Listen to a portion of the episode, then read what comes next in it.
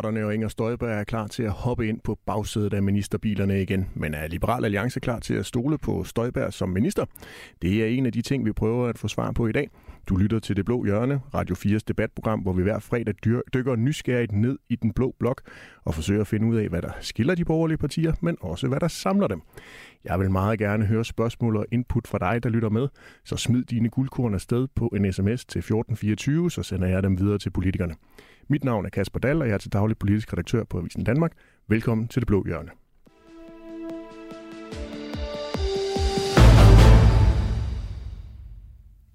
Inger Støjberg, formand for Danmarksdemokraterne. Velkommen til. Tak for det. Du vil jo i regering, har du øh, proklameret i øh, Berlingske. Ja. Hvilken ministerpost vil du allerhelst have? Det ved jeg ikke. Nu skal vi lige først og fremmest vælges ind i Folketinget, og med, med et mandattal, der gør det, det er relevant og, og muligt. Og hvis det så falder ud, jamen, uh, så må vi tage det der til, der til den tid. Alex Vanderslag, formand for Liberal Alliance. Velkommen til. Mange tak. Vi savnede dig i sidste uge. Ja, har I fået at vide, hvorfor jeg meldte op? Nej, kom med det. Jeg, jeg, jeg skulle til noget lancier-træning, inden jeg skulle danse lancier om aftenen. Det var vi jo nogen, der gjorde, Inger. Men... Øh, og det gik jo helt katastrofalt, at jeg skulle danse lancier, så jeg kunne lige så godt have været herinde, fordi det der træning der, det hjalp ikke noget som helst. Så du fravalgte også for lancier? Jamen, det var det eneste tidspunkt, hvor øh, der blev tilbudt lancier-træning på Christiansborg. Men måske har Inger Støjberg slet ikke brug for langitræning med alle de gange, hun har været i de fine salonger igennem hendes øh, lange ministertid. Øh, det, det, det er selvfølgelig ja, rigtigt. Kommer men, men, og, og jeg, jeg tror, det var måske derfor, hun ikke deltog i Lancier om aftenen. Det var fordi, hun tænkte, ved du hvad, det er image ødelæggende, at jeg er så god til Le Lancier, når jeg skal fremstille mig selv som øh, den jævne kvinde fra Hadsund. Jeg ved det ikke. Men, jeg savnede dig på den Det hedder så, jeg havde en knæskade. Ja. Det hedder det så. Men Alex Vandomslag, i sidste uge, der var du jo også øh, noget i vælten omkring en, øh, en boligsag. Den dykker vi jo ned i senere i, i programmet, så bare sådan lige for at runde den af, hvor glad var du så for ikke at, at være med i det blå hjørne i sidste uge? Jamen, jeg er altid ked af det, når jeg ikke er med i det blå hjørne. Så øh, det er om jeg har gode eller dårlige sager. Så, så det var jeg da ærgerlig over. Og så skal jeg også byde velkommen til vores tredje gæst, Pernille Vermund, formand for Nye Borgerlige. Du er med os den øh, næste halve times tid. Du spiste valgflæsk med Nye Borgerlige i Næstved i onsdags. Ja, Står der så en øh, valgbus og øh, venter, når du er færdig her? Nej, vi kørte hjem i min kærestes bil. Så ingen stor valgbus, ligesom eksempelvis Søren Pape Poulsen og Mette Nej, Frederiksen? jeg har, en, jeg har sådan en, en mindre, det er jo ikke en rigtig bus, hvad hedder sådan en... en varevogn hedder det vel? Nu må jeg have hjælp fra Nej, en jeg mand, tror, det er se. sådan en, en, en, en varevogn. Det, er, ja, det, det er sådan, sådan en stor... En multi, ja. Men det er med sæde om bag, ikke? Jo, det er med sæde om bag. Så, så det er jo bare en... Ja, altså, jeg sidder bag i, og så er der nogen, der kører foran, hvis ikke jeg sidder foran og sidder ved siden af ham, der kører. Eller hvis ikke jeg får hyret en chauffør, som jeg gjorde i sidste valgkamp, som ikke kunne parallelparkere, øh, og så måtte jeg jo ind og tage mig det.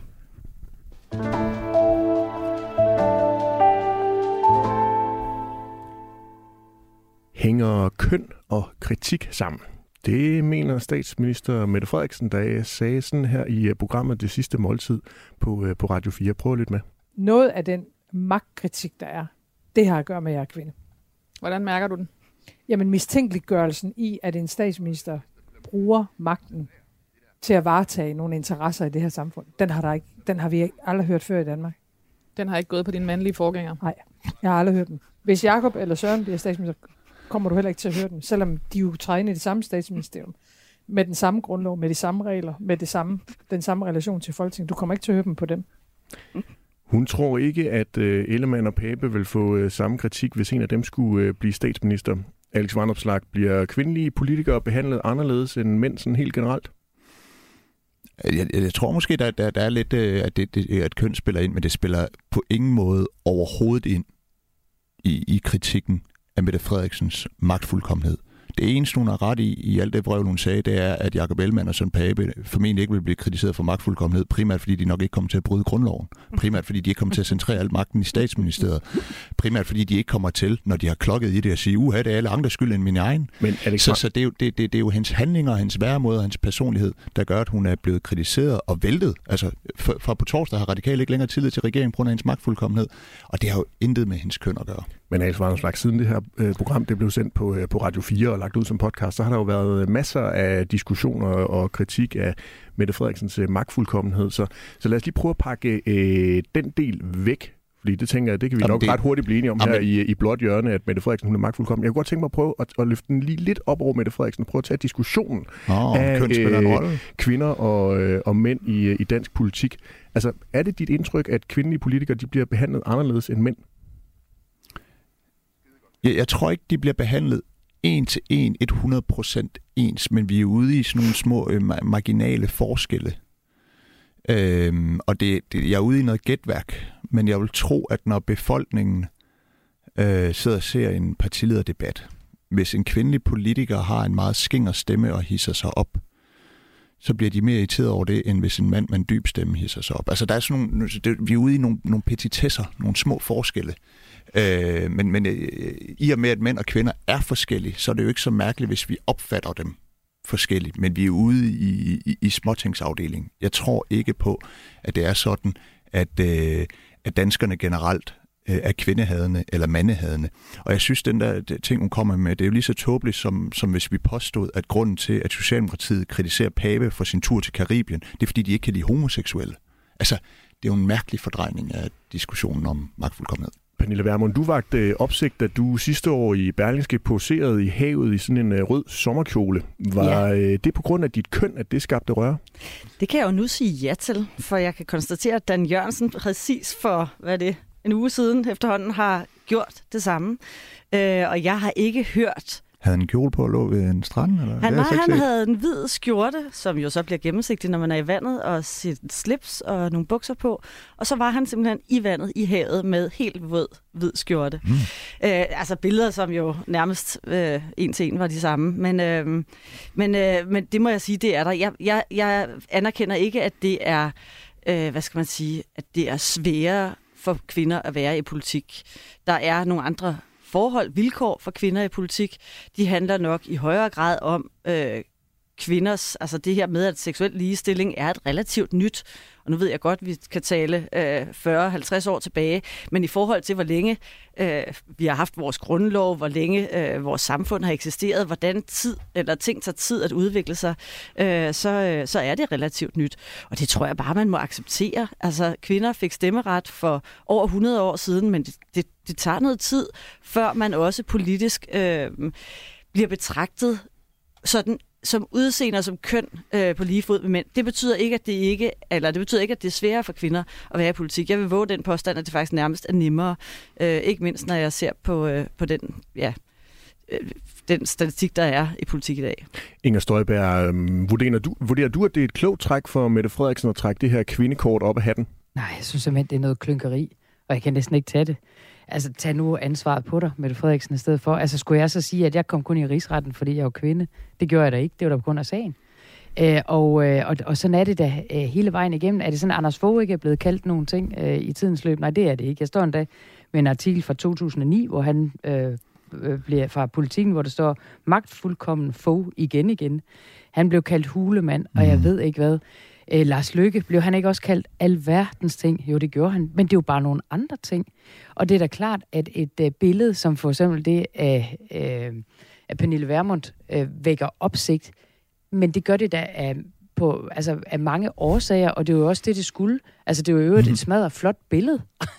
altså, og, øh, og, og du har sikkert heller ikke engang været ked af, at det vagt opsigt. Det håber jeg ikke, fordi der er jo ingen grund til at være ked af det i hvert fald. Så altså, det er jo bare nogle forskellige ting, vi, vi bliver altså på en eller anden måde konfronteret med, eller kaldt, eller øh, afbildet på en eller anden måde, også i, i øh, satiretegninger og sådan noget. Men altså, det der Mette Frederiksen er ude i, det er noget klynkeri, og det virker, altså, det virker som sådan noget klynk inden, inden valgudskrivelse. Jeg kan næsten ikke have det. Alex Vandomslag, du er jo ofte klædt i jakkesæt. I dag er du så, vil jeg tillade mig at kalde casual velklædt. Øh, sådan en, en, fred, casual. en, en fredag formiddag. Er det for at appellere til nogle bestemte, at du ligesom ofte trækker i det her jakkesæt? Øh, det er det ikke, men, men det er faktisk det, det er sjovt spørg, for jeg kan huske, lige da jeg blev valgt til Folketinget og blev politisk leder, der, der, der, der tror jeg, jeg var sådan lidt for selvbevidst. Altså jeg var meget sådan, uha, jeg er jo kun 27 år, og hvordan kan jeg fremstå mere voksen? Og der gik jeg sådan meget i jakkesæt og slips og sådan noget, og nu har jeg det sådan lidt mere, ved hvad, jeg tager det tøj på, jeg har lyst. Selvfølgelig klæder man sig til anledningen. Nu var vi ude ved ældresagen i går til en partilederdebat, jamen der tager jeg slips på og ser ordentligt ud. Øh, når jeg så har nogle, øh, nogle mindre formelle, fine ting, for eksempel når jeg skal ind til dig, jamen, så kan jeg godt være lidt mere casual klædt. Pernille Vermund, bruger mm. du aktivt din kvindelighed i dit politiske virke? Jeg tror, jeg øh, bruger sådan en mærkelig ting, men jeg tror, jeg er kvinde og er bevidst om min kvindelighed, uanset hvad jeg laver i mit liv. Jeg har, øh, har nok haft den udfordring tidligere, at jeg har været meget lidt bevidst om min kvindelighed, og meget lidt kontakt med min kvindelighed. Det lyder måske sådan lidt mærkeligt, nu bliver det meget dybt, men, men jeg tror, det er vigtigt, at uanset om man er mand eller kvinde, at man så er øh, et helt menneske, uanset om man er i politik, eller man er i sit privatliv, om man er mor, eller søster, eller datter, øh, partileder. Altså at være et helt menneske er vigtigt for mig, og derfor er min kvindelighed jo også med i politik. Det jeg hører, du mm. spørger om under det, som jeg svarer på, det er, udnytter du, at du har bryster og former for at få flere stemmer? Øh, nej, det gør jeg ikke, men jeg erkender, at der er øh, en, hvad skal man sige, en, noget fysisk, uanset om man har bryster former, eller om man klæder sig i øh, øh, jakkesæt eller andet. Der er en, en, en hvad hedder sådan noget, man, vi betragter hinanden som fysiske væsener, uanset om det er vores mimik eller vores påklædning, så har det betydning for, hvordan vi ser hinanden. Hvis jeg kommer med afskaldet neglelak og makeup der hænger nede under øjnene, så sender jeg et signal til folk. Hvis jeg øh, ser nogenlunde øh, velklædt ud og ser ud som om, at jeg har vasket hår for nylig, så sender jeg et andet signal. Når jeg står i radioen her, så kommer jeg min hoodie og mine store støvler. Øh, måske lidt fordi jeg glemmer, at der faktisk hænger et kamera deroppe. Men, øh, men sådan kan vi jo tillade os, som Alex siger, at klæde os forskelligt. Men, men altså, jeg, jeg tror ikke, altså, man skal man skal ikke gøre sig til offer som kvinde, og heller ikke i politik. Til gengæld bliver man nødt til at anerkende, også som Inger Støjberg siger, at vi bliver jo betragtet forskelligt, fordi vi er forskellige. Inger Støjberg, vi ved jo, at du bruger din jyskhed og din snusfornuft, men udnytter du også det, at du er kvinde i politik? Nej, altså jeg vil sige ligesom Pernille, det er jo ikke noget, man udnytter, men jeg er da også godt klar over, at altså, vi ser jo vi ser forskellige ud, og, øh, og, og det vil da også være, være mærkeligt, hvis man, hvis man fuldstændig prøver på at være sådan helt neutral, intet kønnet, om jeg så må sige, i, øh, i politik. Man tager da, altså alt ikke, udgør jo din personlighed, også dit køn. Mm. Så, så det, det er jo en del af os alle sammen. Og det, de, undskyld nu afbryder jeg, eller bryder jeg ind, men, men jeg, jeg tænker også, altså, øh, at både øh, du, Inger, men også Pernille, øh, I, I har kunne deltage i nogle debatter, som for borgerlige mænd er svære at deltage ja da. Ja, ja. Altså MeToo-diskussionen. Ja, og altså præcis. generelt, øh, jeg, jeg holder mig, forsøger at holde mig lidt væk fra hele ligestillingsdiskussionen, for jeg synes, den er så vanvittig øh, skinger og polariseret og, og hadfuld. Øh, og jeg beundrer Henrik Dahl, at han tør at gå ind i de der debatter der. Fordi, altså, men, men, men, men, men havde jeg været en kvinde, så havde jeg gået all in på de der diskussioner. Fordi så, så kunne jeg det mindst ikke få skudt i skoene, at det er fordi, jeg er en hvid mand, at jeg har de holdninger, jeg har. Og det er det jo ikke. Jeg har de holdninger, jeg har, fordi at jeg mener, det er de rigtige. Øh, så jeg men tror, der, der, det, altså, det er jo det, det, selvfølgelig spiller køn en rolle, og i, i sådan en diskussion, der tror jeg, at, at, at der kan Pernille og Inger øh, tale mere frit, end, end, end, end, end jeg ville kunne. Men Alex Vanderslag, er det ikke et problem, at du som hvid mand afholder dig fra at gå ind i nogle diskussioner, fordi du frygter, eller bare ikke har lyst til at gå ind i de der diskussioner på grund af, af, af den, øh, det, det fysiske udtryk, du nu har? Jo, det synes jeg, at det er. Altså, det er jo et dobbelt problem, forstået på den måde. Det, det er jo et Men problem med på den de ene side. Jeg, jeg, jeg, kommer til det, fordi man kan jo sige, det ene problem er jo, hvorfor du sådan en kryster? hvorfor bliver du ud af en debat, bare fordi, at, øh, at, at, at øh, folk er fuldstændig rapplende vanvittige i en diskussion om ligestilling og feminisme? Øh, det er jo selvfølgelig det ene problem, den ligger jo på mig. Men, men, men jeg tror, at der er en, en, en del øh, dansker, der afholder sig fra at deltage i diskussioner om, om køn og ligestilling. Og det tror jeg også, man tidligere gjorde i forhold til udlændingepolitik. Altså tidligere var det jo sådan, at hvis man havde nogle holdninger, eller Støjberg eller Værmund, du blev nærmest sådan udskammet. I dag er det så næsten omvendt foretegn, ikke? hvis du bare mener, at så meget som en flygtning skal til Danmark, så er du landsforræder og alt muligt andet. Men der er nogle debatter, der er utrolig betændte, og selvfølgelig er det et demokratisk problem, at, at vi udskammer folk i sådan en grad for deres holdninger. Øh, og, og det, der er bare nogle bestemte debatter, særligt i forhold til køn og identitet, hvor udskamning er den primære øh, argumentation, og det er jo ikke engang en argumentation, det er jo bare mm. en udskamning. Men, men Inger Støjberg, nu har vi lige hørt Alex Varnopslag, han siger, at der er nogle debatter, som han ikke går ind i på grund af, at han er øh, hvid mand. Er der også debatter, som du ikke øh, går ind i på grund af dit køn? Nej, det er der ikke, og, og, øh, og der må jeg bare give Alex ret. Altså, der er der heller ikke noget, jeg er så bange for, som at vågne op om morgenen, og så opdager jeg, at jeg er blevet mand. Altså, fordi så, så vil jeg da godt nok sige, at hen over natten, så er der da virkelig nogle ting, man kan få problemer med øh, på alle mulige måder. Altså bare alt lige fra på dansegulvet til, til hvad man får sagt i løbet af en dag. Så, øh, så, så, så det, det kan jeg godt forstå. Det kan jeg altid godt forstå. Men jeg synes også, det er skamligt og ærgerligt, men jeg kan godt forstå, Alex. Øh, men øh, jeg vil sige, nej, der, der tror jeg faktisk, vi kvinder, vi har det lidt nemmere, fordi vi kan jo sådan set deltage i alle debatter nu øh, med, med de emner, der sådan er, er, er sådan på, på toppen af, af dagsordenen, uden at vi, øh, vi skal skele til, at vi nu er kvinder. Det synes jeg. Synes du ikke det, Pernille? Jo, jeg tror i virkeligheden, det her problem med udskamning handler mere om, hvordan man debatterer på højrefløjen og på venstrefløjen. Altså, hvor min erfaring er, at der ofte fra venstrefløjen fyrer øh, beskyldninger, som, som rammer i den der udskamning, uanset om det er fordi, man er hvid mand, eller man er en øh, dum gås, der ikke har forstået, at kernekraft overhovedet ikke er grøn energi, eller hvad de nu finder på at skøre ting, i stedet for at sætte sig ind i det. Så, så udskamningen er, synes jeg, generelt et problem, når man, når man mister øh, evnen til at argumentere godt for sin sag, jamen så ryger man over i den gryde. Så gik der lige pludselig øh, valgkamp i den igen, og masser af kritik af venstrefløjen. Vi husker lige at være lidt øh, navlepillende her i øh, det blå men, men hjørne. udskamning findes jo også i den borgerlige fløj. Jo. Hvordan?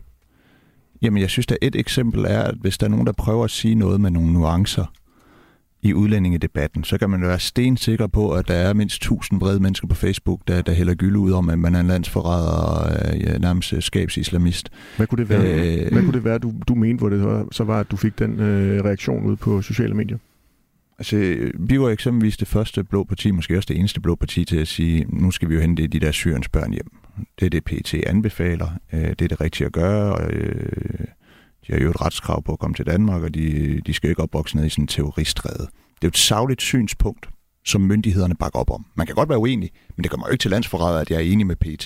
Så det er jo bare et eksempel. Øh, nu, nu, nu, nu er jeg jo sådan... Øh, øh, går jeg jo ind for en rimelig stram udlændingepolitik, eller i hvert fald en rimelig stram flygtningepolitik, så det er jo ikke noget, jeg bliver udsat for så ofte. Men, men, men altså, jeg synes, det er et eksempel på, at, at borgerlige også kan bruge, borgerlige vælgere også kan bruge den der enorme udskamning. Øh, og det er et generelt problem, at udskamning og krænkelse fylder så meget i den offentlige debat. Fordi det er jo også en krænkelse. Jeg er krænket over, at du vil have en slap udlændingepolitik. Lad os sige, det er det. Altså, det, det, det må jo være gode argumenter, der vinder, og ikke stærke følelser og krænkelser. Jeg er enig i det. Det er måske endnu værre på venstrefløjen også, fordi der er det de intellektuelle, der udskammer. Det er dem med lange uddannelser og ressourcestærke, hvor det måske er omvendt foretegn i blå blok. Øh, men, men det finder sted begge steder. Jeg tror egentlig mere, det som er min pointe, det er det her med, at man per default er et dårligt menneske eller et ondt menneske, hvis man ikke mener det samme som venstrefløjen på stort set alle områder. Altså om vi taler erhvervspolitik, økonomi, øh, landbrugspolitik, øh, klimapolitik, hele vejen rundt, jamen så, ønsk, altså, så er man et dårligt menneske. Og, og, og det, er, det er meget muligt, at det også, altså det er medgiver, at det findes selvfølgelig også på, på højrefløjen, men, øh, men ja, det er sjældent, man hører venstreorienteret komme ud med en økonomisk plan og blive stillet krav om det. Når, når borgerlige partier gør det, jamen så er mm. vi alle sammen per default dårlige ja, mennesker. Så røg Pernille Vermund ind i sin default-kritik af øh, venstrefløjen. Ja, men lidt skal der til. Inger Støjberg, vi skal lige høre øh, til, til sidst her, altså har, øh, har du som borgerlig kvinde kvinde nogle muligheder for at sørge for, at Alex Vanopslag som øh, hvid borgerlig mand kan føle sig mere velkommen i nogle af de her debatter, han trækker sig fra? Mm, nej, men vi kan vel sparke øh, døren ind. Altså, jeg kan da huske, at jeg lavede på et tidspunkt et meget stort interview i Berlingske Tidene. Det var så jo en af de årsager til, at Jacob Ellemann ikke vil have mig som, som næstformand længere i, i, øh, i Venstre. Men, øh, men det handlede om, øh, om MeToo og, og den situation, som vi havnede i, hvor kvinderne, kvinderne og kvinden øh, jo er den potentielle offer. Hun er også vidne, hun er også anklager, hun er også dommer i den samme sag. Øh, og det, det sagde jeg nogle ting om, og at jeg synes, at, øh, at retssikkerheden den var, den var på spil øh, i de her ting. Og det er da helt klart, det kunne en mand jo ikke have sagt. Øh, det kunne jeg så åbenbart heller ikke, men, men, men altså, øh, jeg synes da faktisk, at vi har en forpligtelse til i de her debatter så også at tage teten os mm. damer. Pernille Vermund, kan du gøre noget for at hjælpe Alex Vanderslag ind i, i de her debatter, han øh, viger fra? Jamen det, det, altså det, det kan de jo ved at, at legitim, altså, tale for det borgerlige synspunkt. Ja, det er altså, jo det borgerlige, jeg, jeg, snusfornuftige synspunkt, der er bandlys, hvis du er en, borgerlig, hvis du er en hvid mand i, i, i diskussioner om køn, i hvert fald på Twitter. Ikke? Ja, jeg tror i virkeligheden, det handler lidt mere mod. Altså jeg tror, man bliver nødt til at stå fast øh, og sige, det er simpelthen ikke en forbrydelse at være en hvid mand. Øh, og det er jo også derfor, jeg hører Alex sige, det kan godt være lidt en kujon, når jeg har den af for, mm. at, at Henrik Dahl tager de her debatter, fordi han er jo om nogen en, en øh, halvgammel, hvid, indimellem lidt grumpy man, Ja, ja. som, altså, prædikatet passer 100% på, på, øh, på Henrik. Øh, han kommer måske så ikke så langt ud med, sin, med sine budskaber, men det er, altså, jeg synes, det er dybt problematisk, at man bliver stemplet som kvindehader, eller som du siger, som landsforræder. Jeg vil jo gerne medgive, at de mennesker, der har rejst ned er landsforrædere. Mhm. Mm-hmm. Øh, jeg vil ikke sige, at du er landsforræder, men de mennesker, der har rejst ned er, er landsforrædere. Og det må man jo, der man må holde fokus på bolden. Jeg tager samme debat op i øh, Det Røde Hjørne, Radio 4's øh, nye øh, debatprogram, hvor vi kigger lidt mere på venstrefløjen og ind mod centrum venstre. Det er mandag fra 11.05. Så må vi jo se, om analysen af den her diskussion den ser anderledes ud, når vi diskuterer med de røde. Vi iler videre. Vi skal nemlig til noget mere konkret politik.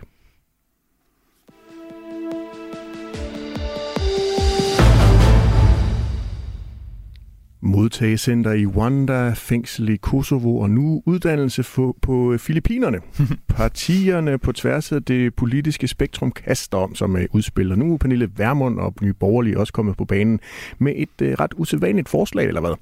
Pernille Vermund, du vil lade øh, filippinske au pair-piger blive i Danmark, i stedet for at sende dem hjem efter deres øh, ophold som øh, au pair-piger, hvis de altså vil arbejde inden for øh, omsorgsfagene, som for eksempel socioassistenter. Har du selv haft en au pair fra Filippinerne ansat, eller hvordan er du lige kommet på det her forslag? Nej, det har jeg ikke. Jeg har det privat sådan, at øh, jeg kan godt lide at gå rundt med numsen bare derhjemme, og jeg tror ikke, at det vil være særlig passende at have en øh, au pair-pige i hjemmet, uanset hvor hun kom fra, øh, hvis, man, øh, hvis man lever så frit et liv hjemme, hvor- som jeg gør. Hvor stammer Men- ideen så fra? Jamen, den stammer fra, at jeg, øh, jeg jo ved, at der er rigtig mange familier, som er glade for de au pair-piger, de har i Danmark. Jeg ved også, at der er rigtig mange af de øh, au pair-piger, som er i Danmark, særligt fra Filippinerne, som gør et godt stykke arbejde, lærer dansk relativt hurtigt, kommer ind i vores danske kultur og gerne vil blive i landet. Øh, enten som au pair-piger i andre familier, eller inden for øh, andre områder, som de kan varetage. Og samtidig så har vi jo en, øh, en velfærdssektor, hvor man skriger på hænder, hvor man mangler arbejdskraft, og hvor man må sige, det er også nødvendigt, at de mennesker, der arbejder i vores velfærdssektor, rent faktisk forstår dansk kultur, har, øh, hvad skal man sige, veludviklede omsorgsgener, det lyder lidt mærkeligt, og er, øh, kan tale dansk på et rimeligt niveau. Så jeg synes jo, det er tudet tosset at sende folk hjem, som kommer fra lande, hvor vi ingen problemer har med de mennesker, der kommer, herfra, eller kommer fra Filippinerne. Øh, sende dem hjem i stedet for at give dem muligheden for at blive her, og dermed løse øh, to problemer, nemlig først og fremmest problemet for Danmark, men dernæst et problem for nogle kvinder, som gerne vil have lov til at blive her lidt længere, tjene lidt flere penge, og måske kunne komme hjem med endnu bedre uddannelser. Alex Vandopslag, øh, over 80 procent af de lidt under 2.000 au pair-kvinder, der arbejder i Danmark, er fra Filippinerne. Er det her en øh, guldgruppe af arbejdskraft, som øh, du og Liberal Alliance simpelthen har overset? Jeg ved ikke, om vi overser den.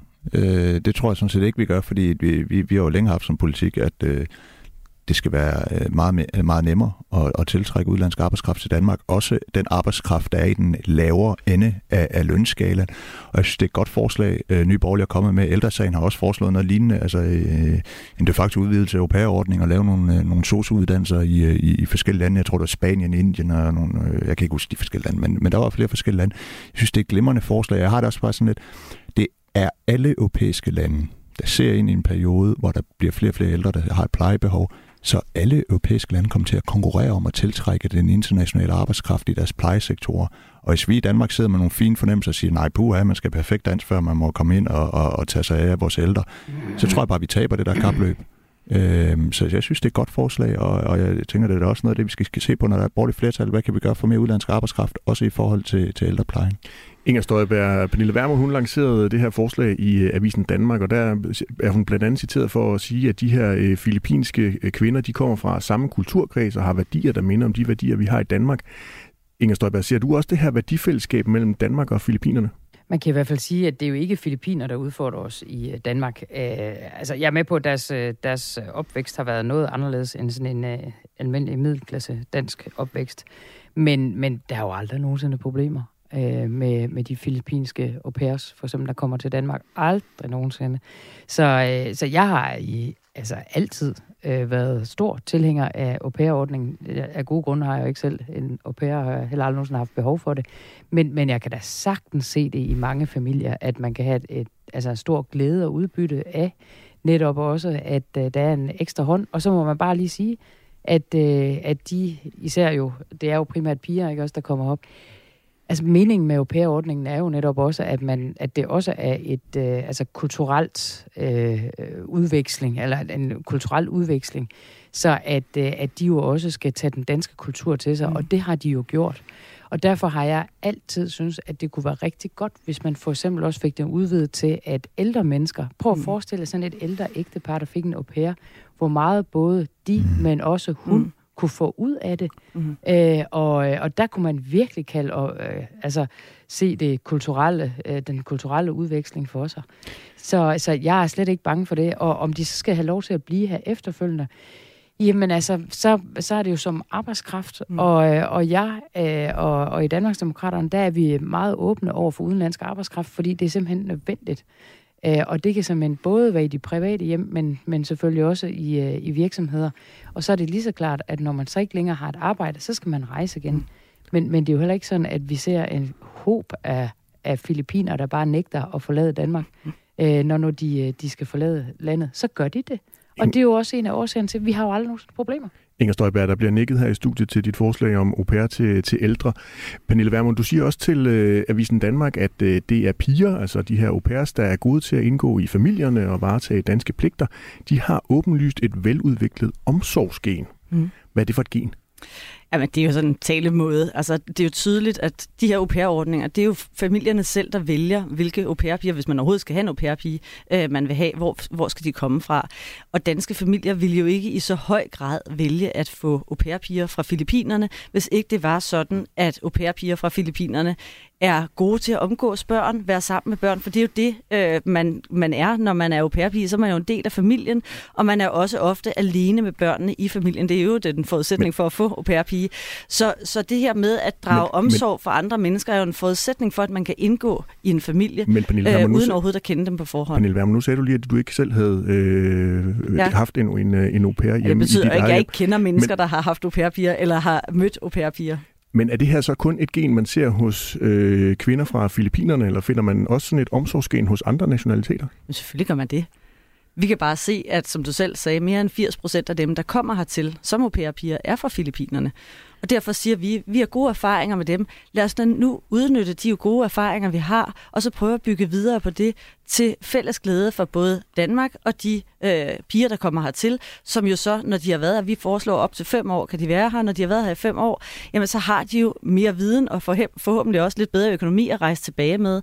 Vi foreslår jo så også at åbne uddannelsespladser i Filippinerne, øh, hvor man kan uddanne folk til, øh, eller uddanne de her unge men, kvinder til vores øh, velfærdssektor. Men Pernille Vermund, hvilken andre nationaliteter end øh, den filippinske mener du, at øh, har det her omsorgsgen? Ej, jeg vil da våge den påstand, at vi også i Danmark har kvinder, som har et øh, veludviklet omsorgsgen. Jo, men det hjælper os jo ikke med udfordringen i velfærdssamfundet. Nå nej, nej, i forhold til, hvis du taler, altså nu spørger du til, hvilke andre lande har et omsorgsgen. Det, det er der jo forhåbentlig mange lande, der har. Hvilke men kunne det i forhold, være? Jamen i forhold til den konkrete sag, altså det at give en øh, mulighed for, at au pair skal kunne blive i Danmark, der er det kun Filippinerne, vi foreslår. Og det er, jo simpelthen, altså det er jo simpelthen, fordi det er dem, vi har gode erfaringer med. Og igen, det er markedet her, det er jo familierne selv, der har fundet frem til, at her er noget, der fungerer godt, så lad os da drage nytte af det. Men Pernille Vermund, nu ja. kunne jeg jo godt stille et meget... Øh, det må du gerne. Jeg svarer altid gerne. Det håber jeg. Mm når man kigger på religionen i Filippinerne, mm. så er det kun 5% af den filippinske befolkning, der, er, øh, der bekender sig til islam. Hvis vi nu kigger på nabolandene, mm. Malaysia for eksempel, kunne de have et omsorgsgen? Jamen, der er jo noget, der tyder på, at de kvinder, de piger, der kommer fra Filippinerne, gør det bedre som au pair siden danske familier netop har valgt dem. Øh, jeg skal ikke kunne sige, om det er det ene eller det andet, der gør, at man ikke vælger, vælger au pair fra Malaysia eller fra andre lande. Men det er jo tydeligt, at det her, det er jo altså det danske familier, som frivilligt siger, vi vil gerne have en au pair Der er gode erfaringer med dem fra Filippinerne. Hvis du der havde været gode erfaringer med, med kvinder andre steder fra, jamen så måtte man jo kigge på det. Det her, det er et konkret eksempel, som tager udgangspunkt i noget af det, vi har gode erfaringer med. Og jeg synes jo, vi bør føre udlændingepolitik baseret på, hvad har vi gode erfaringer med, hvad har vi dårlige erfaringer med, hvordan kan vi indrette lovgivningen sådan, så vi får mere af det, vi har gode erfaringer med, og mindre af det, vi har dårlige erfaringer med. Så det handler Men... ikke specifikt om, at der øh, på Filippinerne er en meget lav øh, repræsentation af øh, jeg kunne godt, folk, der jeg kunne bekender godt sig til islam? Jeg kunne godt forestille mig, at det, at kvinderne indgår så øh, uproblematisk i dansk kultur og i danske familier, til trods for, at Filippinerne ligger langt fra Danmark, det er, at de er en del af en kulturkreds, som ligger tæt på vores. Det gør de jo ikke geografisk, men det gør de, fordi nogle af de værdier, som samfundet bygger på, er, er værdier, som vores samfund også bygger på. Hvis ordningen den er succesfuld, så ligesom øh, Pernille Vermund var inde på lidt tidligere, så ønsker Nye Borgerlige at samarbejde med Filippinerne om at oprette danske uddannelsesinstitutioner, der uddanner Filippinerne i deres hjemland til omsorgsfag. Det kan være sygeplejersker eller sosuer. Øh, Inger Støjberg, synes du, det lyder som en, øh, en rigtig god idé, at vi skal have danske uddannelsesinstitutioner på Filippinerne? Nej, altså, altså, der er sådan lidt både og i det, ikke? Også jeg er ikke helt sikker på, at det er den allerbedste løsning. Jeg vil sådan set hellere øh, kigge på de filippinske piger, der så for eksempel er kommet til Danmark og, og allerede har taget sproget noget til sig, øh, og så måske uddanne dem lidt mere her, eller give dem nogle muligheder for at blive og komme til at indgå i, øh, i, i for eksempel sundhedssektoren. Men altså, nu, nu kører de meget rundt i det der før med, uh, og hvad med Filippinerne, og, og, og hvordan kan det være, at de lige og har de særlige omsorgsgen? Nej, men man må jo bare altså erkende, at der er altså befolkningsgrupper, der er nemmere at få til at falde til i Danmark end andre. Og, og har det noget med religion at gøre? Ja, det tror jeg rent faktisk godt, at det kan have. Fordi man må bare sige, at, øh, at det er jo ikke hverken øh, folk, der ikke bekender sig til nogen former for, for religion, eller, eller bare sådan noget kulturreligiøse, eller hinduer eller jøder, altså noget, der kommer og prøver på at, at omstyrte det danske samfund. Og man ser jo heller ikke hober af filippinske piger, der forsøger at, at omstyrte det, det danske samfund. Så derfor ja, så har Pernille der ret i, at det spiller der ind. Alex Varnopslag, skal vi have danske uddannelsesinstitutioner på Filippinerne for at kunne øh, klare den her øh, krise, vi har i den danske, øh, det danske velfærdssamfund med mangel på arbejdskraft? Ja, jeg tror ikke, vi kommer udenom i fremtiden at tiltrække meget mere udlandsk arbejdskraft i vores plejesektor. Altså, det, det er et spørgsmål om... Men ligefrem lave uddannelsesinstitutioner på? Jeg synes, det er et godt bud. Altså, jeg synes, det er et rigtig godt bud. Øh, er der bedre bud? Jamen, øh, så hører dem gerne. Mm-hmm. Men, men, men det, at vi i gang sætter en indsats allerede nu for at tiltrække den nødvendige øh, arbejdskraft, Øh, Øh, det mener jeg er absolut nødvendigt, og det er ret tid omhu. Og, og hvis ikke vi går i gang nu, jamen, så kommer vi bare til det senere, men så er vi måske lidt bagud i forhold til andre lande. Øh, og det, der er det selvfølgelig klart, i forhold til den her diskussion, der lige har været, øh, kultur spiller selvfølgelig en rolle. Det er klart, at der kommer jo ikke nogen jøder eller filippiner og siger, at nu skal vi alle sammen gå med øh, burka eller et eller andet. Men, men altså, bare, bare, bare lige for at slå det fast, altså, der er masser af muslimer, der arbejder i ældreplejen i dag, og selvfølgelig er de også omsorgsfulde. Altså, det ligger jo meget i den muslimske kultur, at man skal tage sig godt af sine familiemedlemmer og de ældre, og det ligger måske endnu mere i deres kultur, end det ligger i vores. Så, så jeg har da sådan lidt, nu, nu skal vi også lige uh, have alle nuancerne med. Pernille Vermund? Jamen, når vi taler de her uddannelsesinstitutioner, så er det jo vigtigt for mig, at vi sikrer, at det er danske uddannelsesinstitutioner, så de mennesker, der kommer hertil og skal indgå som socioassistenter eller som sygeplejersker i det danske, øh, øh, den danske velfærdssektor, at det er mennesker, som både har den samme uddannelse, som man kan få herhjemme, men som også undervejs både lærer dansk og forstår, lærer at forstå dansk kultur, så de er klar til at, øh, at være i det danske samfund. Det er jo det, som au pair allerede har med i bagagen efter de to år. Og så synes jeg, det er vigtigt at, holde, at slå fast, at det her skal jo selvfølgelig være under, øh, under danske løn- og arbejdsvilkår. Altså det er jo ikke sådan, så vi vil øh, importere arbejdskraft, som fuldstændig skal underminere øh, løn- og arbejdsvilkår i Danmark. Men, men jeg er af den klare overbevisning, at det vil være til stor gavn for rigtig mange ældre, både i de generationer, som er ældre nu, men også min egen generation, hvis man kunne have, og som Inger Støjberg her foreslår, hvis man kunne have øh, au pair-piger eller øh, unge filippinske kvinder, som, som øh, bidrog, når vi har brug for ældrepleje. Det blev det sidste ord i øh, denne debat, men må ikke vi får flere forslag til at redde øh, omsorgssektoren i øh, valgkampen. Pernille Vermund, formand for Nyborgerlig, du skal videre til en anden aftale. Tusind tak, fordi du var med i Det Blå Hjørne i dag. Selv tak.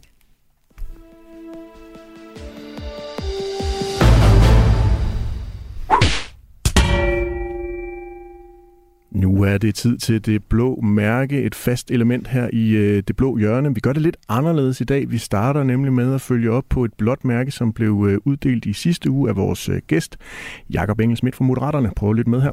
Altså, jeg holder virkelig meget af Alex Vanderslag personligt. Øhm, men jeg tror altså, han er nødt til at få det.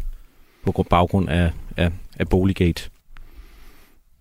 Ja, Alex Vandopslag, det kommer nok ikke øh, bag på dig. Tager du det blå mærke uden at dukke nakken, ligesom Inger Støjberg, hun plejer at sige, hun tog sin øh, straf fra rigsretten, eller ligger du der ned og ruller rundt? Jeg lægger mig ned og ruller totalt rundt, og vil endda måske også nominere mig selv til ugens blå mærke. Nu, hvis jeg ikke havde fået den i sidste uge, så to uger i streg, det er noget af en bedrift. Øh, men altså, jeg har det sådan lidt... Øh, jeg bliver gjort opmærksom på, at, øh, at jeg ikke tilstrækkeligt har været i, i, øh, i Struer, i min, i min bolig der, og øh, at jeg har opholdt mig mere end 180 dage i folketingslejligheden, og det må man jo bare ikke. Øh, og så er det sådan lidt... Det er jo alene mit ansvar. Jeg skal styre på reglerne. Det havde jeg ikke. Derfor har jeg rettet ind. Og, øh, og det er jo det, man skal gøre, når man øh, har lavet en fejl. Man skal ikke prøve at give alle mulige andre skylden. Alex Vanderslag, prøv lige at lytte med her. Hvad og hvem vil du gerne være? Vil du være en, der gør dig svagere, end du behøver at være, og forventer, at alle andre skal løse dine problemer? Eller vil du hellere være en, der er klar til at tage livet og ansvaret på dig?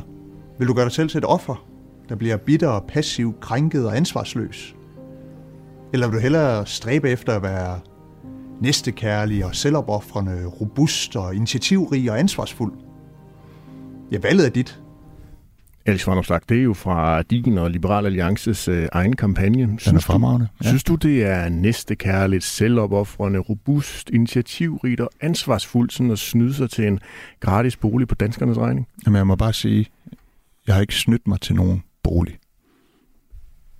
Jeg har boet i Struer, og derfor har jeg haft øh, adgang til en folketingsbolig i København.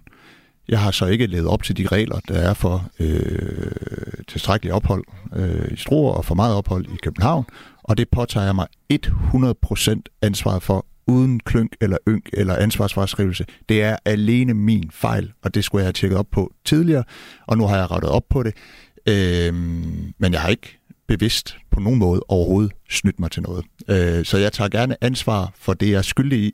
Jeg kan ikke tage ansvar for noget, jeg ikke er skyldig i. Du laver simpelthen omvendt Mette Frederiksen. Jeg laver en omvendt Og Mette du siger heller Frederiksen. ikke, det er, fordi du er mand. Nej, nej, nej. Altså, øh, øh, der er også nogen, der siger, uha, hvordan kan du være med efter med det, for ikke at læse en papir, når du ikke selv har? Men sådan lidt, altså, modsat med det, så tager jeg den på mig. Det er alene mit ansvar. Det er pinligt. Det skulle jeg have styr på. Længere er den ikke jo. Øh, Så jeg synes jo egentlig, at jeg lever op til ånden i den der video. Det er, at, altså, når man klokker i det, og når, når der er noget, der går ind imod, jamen, så må man jo tage skeen i egen hånd. Øh, det er da for ringe det her, og jeg kan da godt forstå, øh, jeg fortjener da både at blive latterliggjort og lavet memes med, og grimme artikler og sådan noget. Jeg tager det hele med. Altså, jeg, jeg skulle have styr på tingene. Angrer du?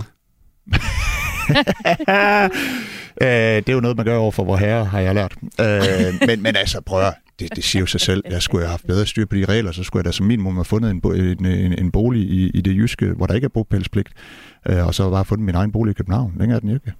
Alex Vanderslag, der er jo også en anden dimension til, øh, til den her sag, og det handler jo lidt om, øh, om håndteringen af den, fordi du har jo kritiseret den nuværende regering for at bruge sociale medier, i stedet for at stille op til interviews med den kritiske presse. Øh, og for en måned siden, den 26. august, der sagde du sådan her på Liberals, sommer, Liberal Alliances øh, sommergruppemøde. Under et borgerligt lederskab vil vi insistere på, at magthaverne, det vil sige regeringen, inklusiv statsministeren, ikke kun gemmer sig bag sociale medier, men jævnligt stiller op til kritiske interviews. Øhm, der gik jo rent faktisk tre dage, øh, hvor der var helt tavshed fra øh, Alex Vandomslag fra den første historie, den øh, kom ud øh, i information til, at du så rent faktisk stillede op. Hvad brugte du egentlig de der tre dage på? Mm, Ja, altså, bare, øh, vi kan godt tage diskussion, men, men jeg tror også, det, det skal bare være på et faktuelt grundlag. Jeg havde jo skriftligt godt nok svaret på alle informationsspørgsmål, så de kunne skrive deres artikel. Sådan så ligesom skrev de deres mange, artikel. Øh, regeringsministre, de også gør. øh, ja, ja, men øh, lad mig nu lige tage det ud. De, deres artikel er i avisen onsdag. Torsdag tager jeg fat i information og siger, okay, så tager vi det kritiske interview og svarer på alle jeres spørgsmål. Så det er jo sådan øh, godt et døgns tid. Det er ikke tre dage. Men man kan stadig kritisere mig for, hvorfor i verden tog du ikke bare 10 interviews på den første dag? Og, og, og det, det, det, det, vil jeg da gerne sige, det, det var fordi, jeg tænkte, jeg har jo svaret på det. Jeg har svaret på de spørgsmål, information havde. Jeg har rettet ind. Der er vel ikke så meget mere at køre rundt i. Så kunne jeg konstatere, at det synes folk er sjovt at blive ved med at snakke om. Så lad os da tage det interview. Inger Støjberg, er den her sag pinlig for Alex Vandopslag og Liberal Alliance? Det har Alex jo selv sagt, at han synes, den er.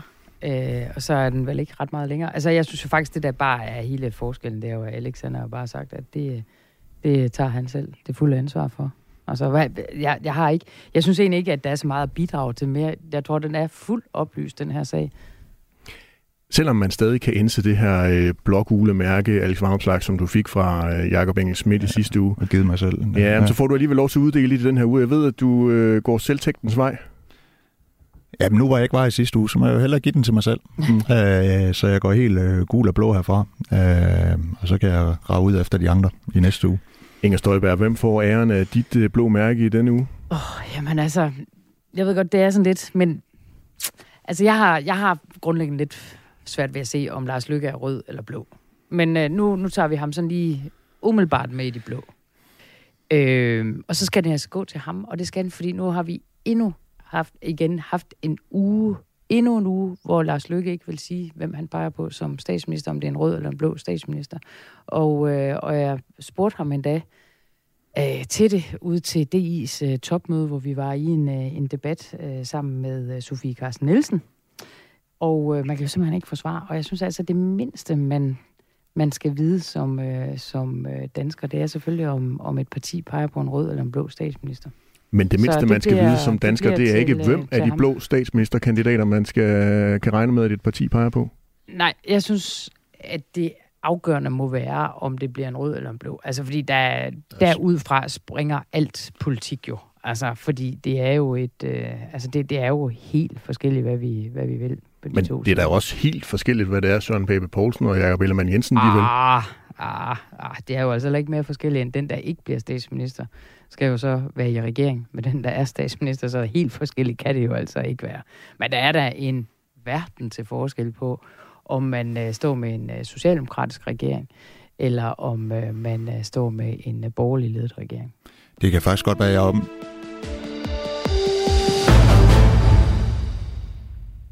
Der fik jeg hurtigt lukket for Alex Vanderslags øh, mikrofon. Jamen, det må vi gemme til en anden øh, god gang. Du lytter til øh, Det Blå Hjørne, Radio 4's politiske debatprogram, hvor vi sætter venstrefløjen uden for døren og kigger på de politiske forskelle internt i den øh, borgerlige blok. Med mig der er Inger Støjberg, formand for Danmarksdemokraterne, og Alex Vanderslag, formand for Liberal Alliance. Husk, du kan sms'e ind til os i studiet på 1424. Øh, Skriv, hvad du øh, tænker, og så øh, kan det være, at vi tager det med til politikerne. Inger Støjberg, jeg har jo prikket en del til dig her i programmet i forhold til din øh, rolle i en øh, fremtidig regering. Ja. Og vi var jo også lige lidt inde på det øh, her i, øh, i forhold til det blå mærke. Men nu har du endelig meldt ud, at du går efter at komme i en øh, regering. Ja. Er det øh, ligefrem sådan et øh, ultimativt krav, at du skal være minister igen? Nej, vi har et eneste ultimativt krav, og det er, at det skal være en blå statsminister. Kunne det, Inger Støjberg, være sådan den ultimative hævn at blive justitsminister? Altså den allerførste justitsminister, der selv har haft en fodlænke på? Nu opererer jeg jo altså ikke med hævn. Øh, og, øh, og det vil jeg slet ikke forholde mig til endnu, hvad det skal være for en ministerpost, hvis det skal være. Altså, lad os nu lige spise brød til, ikke? Altså, vi skal lige først og fremmest, så skal partiet vælges ind i Folketinget. Dernæst, så skal vi have et nogenlunde mandattal. Øh, og, øh, og så... Øh, ja, så, så skal det jo altså af gode grunde jo være en blå regering. Inger Støjberg, du siger... Så må vi tage alt det andet. Ja, men vi prøver at blive lidt klogere på det her ja. i øh, Det Blå Hjørne. Inger Støjberg, fordi du siger... Lidt til... efter lidt. Ja, det, og jeg glæder mig. Øh, Inger Støjberg, du siger til Berlingske, at, øh, og jeg citerer her, det er som medlem af en regering, at man har den største indflydelse. Men den 19. august spurgte jeg dig her i programmet, om du mener, man har mest indflydelse, når man sidder i regering. Der svarer du sådan her. Prøv lidt med. Ja, altså det kommer lidt an på, hvilken situation man er i. Altså øh, nu, Mette Abelgaard sagde jo lige før, øh, at de var på et tidspunkt i en situation, og det var der efter valget i, øh, i 15, at, øh, at der var de blevet så lille et parti til at starte på, at de ikke synes, at de fik øh, stor nok indflydelse i regeringen, men ville få større indflydelse uden for regeringen. Det er jeg faktisk enig i, i den situation. Så skete der jo sådan nogle ting, der gjorde, at regeringen så blev øh, udvidet hen ad vejen. Så, så det er også derfor, man bliver jo ligesom nødt til at tage bestik af situationen. Præcis. Se, det var jo synsk. Inger Støjberg, konservative, som du taler om her, de fik 3,4 øh, procent af stemmerne ja. og 6 mandater ved valget i 2015. Ja. Du og Danmarksdemokraterne ligger sådan omkring 9, 10, 11 procent. Øh, I fik 9,1 øh, i den seneste voksmetermåling. Hvor ligger det gyldne snit henne for dig og Danmarksdemokraterne, når det gælder procenttal og mandater? Jamen, det kan man jo ikke sige, fordi det kommer jo også an på, hvor, hvor, hvordan man spiller op med de andre øh, partier, der i så fald så skulle være i regering, og de andre blå partier. Så, så på den måde kan man jo ikke gøre det op. Men, men jeg er fuldstændig enig med mig selv fra, fra der i august måned, øh, fordi det, jo, det, jeg synes jo rent faktisk, at det er helt rigtigt, som jeg siger, at, øh, at den indflydelsen er størst, når man er i regering.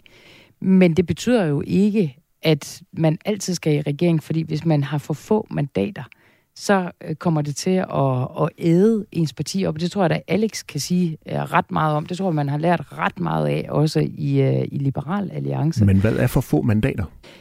Jamen det er det, jeg siger. Det er ikke så nemt bare lige at sætte et antal på. Det er jo ikke sådan, at man kan sige, at det er så fem mandater, eller det er otte mandater. Det kommer an på styrkeforholdet i uh, hele den blå lejr. Men Inger Støjberg, du har så mange års politisk erfaring, du må vel have sådan en eller anden Ja, det kunne være, det er derfor, jeg så en lille bitte smule nuanceret på det. Det kunne jo, være, det fordi, jeg faktisk har set nogle... fornemmelse. Nej, men det kunne jo være, det er jo fordi, jeg faktisk har set nogle partier jo knække halsen på at, at komme med i regering. Og, øh, og altså på den ene side, så har man størst indflydelse, når man er med i en, i en regering. På den anden side, så kan man jo godt have indflydelse på nogle få men sager, men, men hvor man så har en meget betydelig indflydelse på de sager, hvis man står uden for regeringen, og dermed også være styrende øh, på nogle områder. Det var jo var Dansk Folkeparti jo for eksempel mm. øh, i, øh, i sin tid. Der fyldte de jo enormt meget, da de stod uden for regering.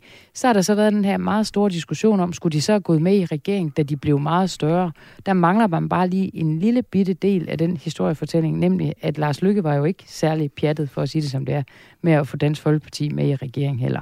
Det var ikke sådan, at han stod og bankede på uden øh, for Christian Thulsen Dals og Pia Kærsgaard øh, og, øh, og Peter Skorps dør for at sige, at kom nu med, kom nu med, kom nu med. Men altså, det var jo det modsatte. Inger Støjberg, er det mere end 10 mandater, mere end 12 mandater, mere end 15 mandater, før det er, at vi ser Danmarksdemokraterne stå og banke på enten Søren Pape Poulsen eller Jakob Ellemann Jensens dør for at komme i regering?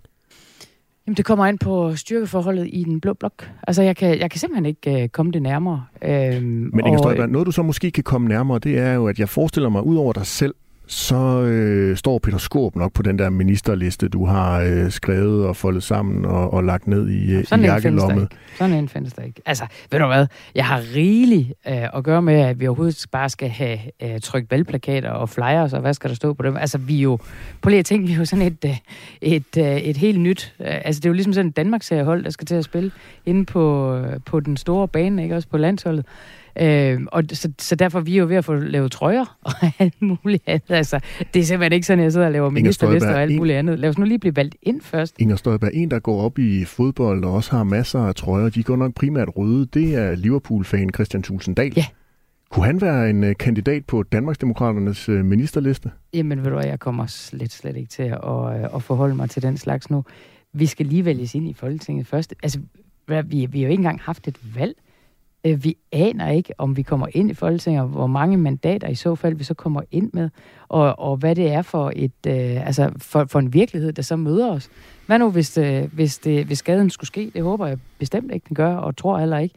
Men at øh, det bliver et rødt flertal, skulle jeg så stå her i det blå hjørne og begynde med at... Og, øh, altså, det er jo ren hybris. Det er du meget velkommen til ja, at bruge det blå det hjørne til. kommer jeg simpelthen ikke til. Øhm, både konservative og venstre, de er jo åbne for en uh, regering med uh, dig, Inger Støjberg og Danmarksdemokraterne. Uh, men for at få opbakning fra Liberal Alliance, så, som vi tidligere har diskuteret i programmet, så skal du jo angre. Det ultimatum har Alex Vanopslag stillet tidligere. I interviewet med Berlingske, der erkender du fejl, som du også har gjort tidligere her ja. i, i det blå hjørne, men du nægter at angre. Alex Vanopslag, du vil selvfølgelig også gerne have Inger Støjberg som minister, så nu prøver vi lige at lave lidt øh, parterapi. Alex Vanopslag, vil du pakke stoltheden væk og ændre din holdning til, at Inger hun skal angre? Jamen det tror jeg faktisk allerede, jeg har gjort tidligere i det her program. Altså fordi det, det, det, det, det, det, det er et spørgsmål om for mig, der er, har vi i Liberal Alliance tillid til, at Inger har lært tilstrækkeligt af sin fejl, og ikke gør I øh, en regering igen med den, øh, jeg har sagt intention, men med, med, med en ligegyldighed over for, hvorvidt loven skal holdes. Og der øh, har jeg i hvert fald hørt Inger klart og tydeligt sige, der blev begået nogle fejl, det ville hun ønske, der ikke var sket. Det er jo en måde at angre på, men lad det ligge. Øh, og det det vil ikke gentage sig. Jeg tror ikke, det er mange uger siden, hvor der var en diskussion mellem Pernille Vermund og Inger i det her program, hvor det var Inger, der skilte Vermund ud for at vil føre en politik, hvor man bryder loven, fordi så vil alle sammen rende rundt med fodlænker, og så er der i hvert fald ikke noget borgerligt flertal. Så, så jeg har det sådan lidt, det, det tager vi jo positivt ned. Betyder det så, at vi peger på, at øh, Danmarksdemokraterne skal, skal med i en regering? Nej, det, det, det gør det ikke, men det er jo nogle helt andre årsager. Altså jeg, i udgangspunktet, når jeg går til dronningen, siger, at det skal være en VK-regering. Det er partier, vi kender, de har været i Folketinget længe, og dem har vi et godt samarbejde med. Jeg tror også, vi får et godt samarbejde med, med, med Danmarksdemokraterne. Men det er et helt nyt parti.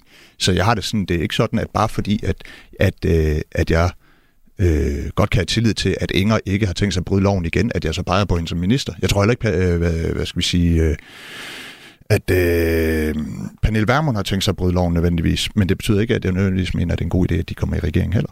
Altså, Vanderslag, nu åbnede du lige for det, og du sagde så, at du vil gå til øh, dronningen i sådan en dronningerunde, der skal være efter et øh, folketingsvalg, og sige, at det skal være VK-regering, der skal, der skal fortsætte, eller der ikke skal fortsætte, men der skal, der skal sættes ind. Hvem kommer du til at pege på som øh, forhandlingsleder?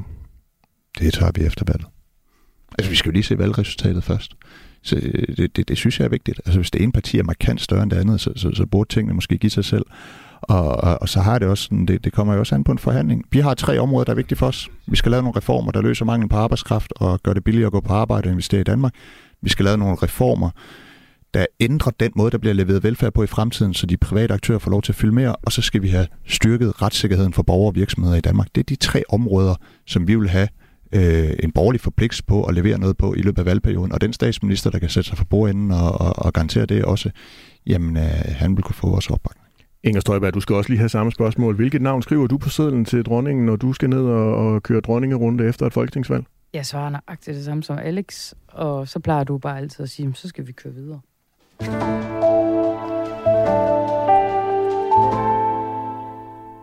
Det skal vi nemlig, fordi det er et af kriterierne her i øh, blot hjørne, at så snart vi er enige, så suser vi videre. Vi skal en kort parterapi. Ja, ja. Sådan der var der ikke. Ja. Der var jeg, ikke jeg, jeg er nem at være i par med på den Der måde. var mere par end terapi. vi runder dagens program af med en tur i uh, Det Blå Barometer, og i dag der skal vi kigge på uh, Søren Pape Poulsens uh, interview med uh, Radio 4. Om det er en, uh, en fordel eller en ulempe for en uh, borgerlig valgsejr. I får lige mulighed for at lytte med på et uh, klip fra interviewet her, som vi uh, bragte i mandags. Jeg er jo jeg var gift med en mand, der kommer fra den Dominikanske Republik, og, øh, og han kender rigtig mange, via han har gået i skole og andre ting, i hele det system og i regeringssystemet. Og så sagde han, skal I, I skal da møde de her mennesker, når I nu er der. Og det meldte han så ind, og så kom de her møder i stand, og det var sådan, det var. Altså havde det ikke været min ægte fælde, der arrangerer møder, så, så var det nok også kommet en anden stand. Det var simpelthen bare, fordi vi tænkte, jamen det er der jo ikke noget i. Det er jo ren høflighedsvisit, øh, når vi er der. Øh, var det arrangeret inden I tog afsted? Nej, dengang vi tog afsted, altså vi tog afsted velvidende, at, at, øh, at han prøvede at sige, jamen så når vi kommer derover, så lad os se, om det ikke kan lade sig gøre, at I kan mødes med dem. Inger Støjberg, du var jo med på den her mm. ferietur i 2018 til den Dominikanske Republik. Husker du det på samme måde som Søren Pape Poulsen? Jamen, jeg husker ikke ret meget af det, fordi jeg har også nævnt det før, men min far døde øh, lige op til, og der var faktisk tvivl. Altså selv da jeg stod i lufthavnen, var jeg i tvivl om, om, om jeg havde altså, ligesom lyst til at tage med, fordi han blev begravet dagen før. Så det var noget, vi snakkede rigtig meget om i familien. Så mit hoved var et helt andet sted. Og, og jeg brugte min tid et helt, helt, helt andet sted. Han blev begravet dagen før vi, vi rejste. Alex Vandopslag, synes du ikke, det er underligt, at Søren Pape Poulsens nu eksmand lige sådan fikset et møde? Nej. Hvorfor ikke det? Hvad, hvad, hvad skulle der være mærkeligt i det? Altså det eneste, den eneste fejl, der er begået, det er jo den Pape har erkendt, at han skulle have orienteret og inddraget Udenrigsministeriet inden. Men der er da ikke noget mærkeligt i det. Altså prøv jeg var... Øh, øh, min kæreste er vi over til Wimbledon øh, den her sommer. Det har vi også talt om, Kasper. Øh, og der, der arrangerede øh, jeg med lidt hjælp øh, et, et møde med et britisk parlamentsmedlem. Fordi jeg går op i politik, og så selvfølgelig er det da interessant at komme over og tale med en anden, der går op i politik, og øh, øh have sådan en, en, øh, lad os kalde det et høflighedsvisit og en lille rundtur i parlamentet. Altså, det er da det mest almindelige i verden, at, at, øh, at man dyrker sine hobbyer, også når man er, er, er, er på ferie. Altså, øh, nu var vi her til sommer i, øh, i Grækenland, så gik vi også ned og besøgte en, en, en vingård, fordi vi går op i vin. Det er jo ikke mere suspekt, end at man besøger en politiker, når man går op i politik. Så jeg, jeg kan vidt ikke se det store problem i det, udover at processuelt skulle han have inddraget Udenrigsministeriet. Inger Støjberg, du har jo også fulgt øh, den her øh, sag med Søren Pape Poulsen, og nu har man så ude og, og lavet et interview her med Radio 4. Øh, forestiller du dig nu, at øh, sagen den er slut, eller tror du, der kommer mere?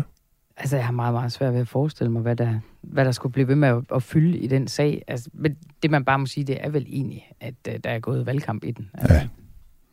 Alex Vanderslag, tror du, vi kommer til at høre mere? Socialdemokratiet skal i hvert fald nok blive ved med at, at pippe op om det, så må ikke. Kunne det være fordi, at uh, man måske ikke helt mærker Søren Pape Poulsens uh, anger?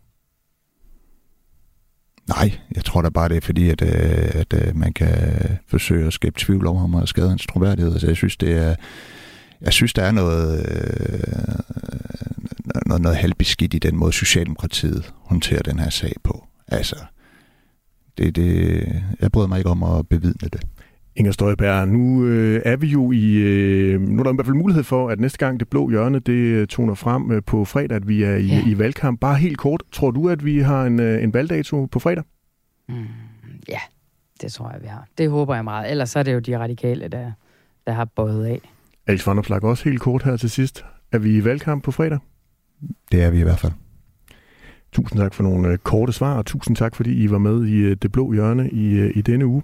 Du har lyttet til netop Det Blå Hjørne, Radio 4's politiske debatprogram, der produceres i samarbejde med Avisen Danmark, hvor jeg har fornøjelsen af at være politisk redaktør. Mit navn er Kasper Dahl. Fik du ikke hørt med fra starten, så finder du hele dagens program i Radio 4's app. Hent den i App Store eller hos Google Play. Har du lyst til mere politisk debat, så skynd dig at tænde for radioen på mandag kl. 11.05, hvor vi sender anden udgave af Det Røde Hjørne. Rigtig god weekend. Vi er i gang, men vi skal videre. Vil du have mere dansk politik, analyser og debat? Landets ledelse har udviklet sig til noget af det værste, jeg har oplevet i min levetid. Få det hver uge i Mandat, Radio 4's politiske magasin. Altså, jeg havde det sådan en fornemmelse af, at jeg så et afsnit Borg, øh, hvor, hvor der kom en kopi af, af Dansk Folkeparti. Find alle episoder af både Det Blå Hjørne og Mandat i Radio 4's app. Radio 4 taler med Danmark.